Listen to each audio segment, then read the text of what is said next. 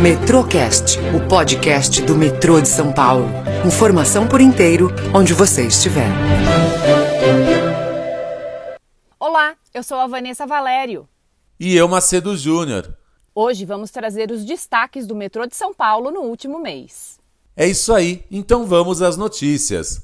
Metrô é eleito o melhor serviço público de São Paulo pela quinta vez.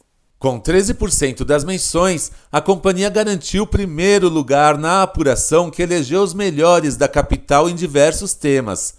O prêmio foi entregue ao metrô pela Folha de São Paulo, realizadora da pesquisa. Nossa empresa foi reconhecida pelo aperfeiçoamento ao atendimento do passageiro, rapidez na operação e segurança na viagem. Além desse prêmio, a companhia coleciona outros seis títulos como melhor serviço de transporte na premiação O Melhor de São Paulo. Complexo de estações da Penha vira destaque na revista Veja São Paulo.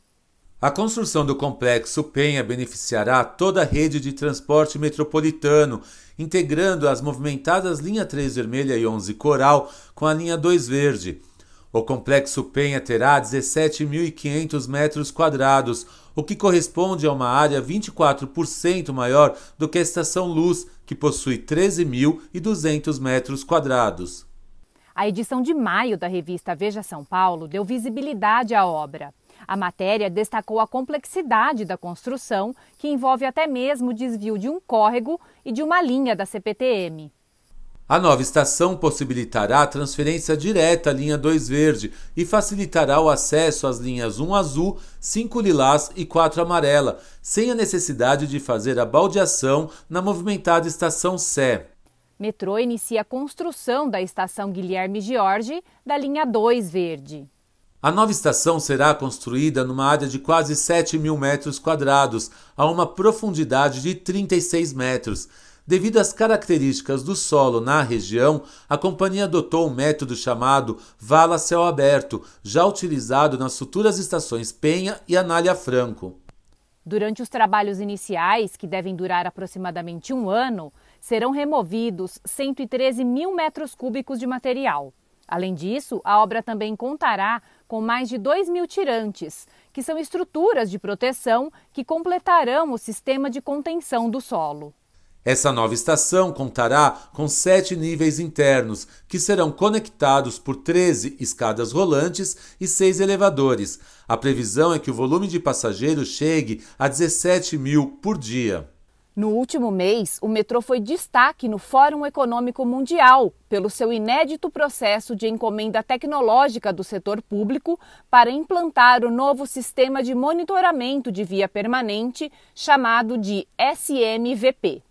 Esse sistema vai usar recursos de inteligência artificial para aperfeiçoar e modernizar os processos de manutenção das vias por onde passam os trens. Além disso, o SMVP almeja o uso de machine learning, que é o aprendizado por máquinas para melhorias através de algoritmos. Esses sistemas vão possibilitar vistorias regulares nos trilhos de forma mais rápida e precisa durante o horário de operação comercial. No metrô, foi realizado um chamamento público e duas empresas estão elaborando propostas que deverão ser apresentadas até o final do ano. E por fim, a companhia vai iniciar o processo de modernização do Centro de Controle Operacional, responsável pelo funcionamento das linhas 1, 2 e 3, além do controle integrado das estações, da segurança e dos sistemas elétricos. Após assinar o contrato com o consórcio que vai reformular o local, serão dois anos para implantar, testar e comissionar as mudanças no CCO. A previsão é que a implantação do projeto comece no segundo semestre deste ano. As modificações prospectam mudanças futuras, permitindo adequações com ampliação de linhas, monitoramento e centralização do controle de equipamentos de estações. O prédio receberá um vídeo wall composto por 90 monitores, que possibilitam a visualização da movimentação dos trens das linhas 1, 2 e 3.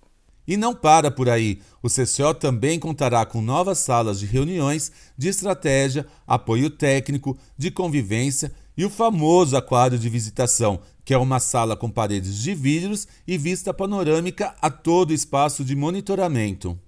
E essas foram as principais notícias do metrô em maio. Se você quiser continuar acompanhando as novidades do que acontece por aqui, acesse o site metrô.sp.gov.br. Ou siga o Metrô nas redes sociais. No Instagram é Metrô SP Oficial, assim mesmo, tudo junto. No Facebook é arroba Metrô SP. Já no Twitter, você acha a gente procurando por arroba metrosp underline oficial. Isso mesmo, tudo junto. Até o próximo boletim. Valeu, até lá. Metrocast, o podcast do metrô de São Paulo. Informação por inteiro, onde você estiver.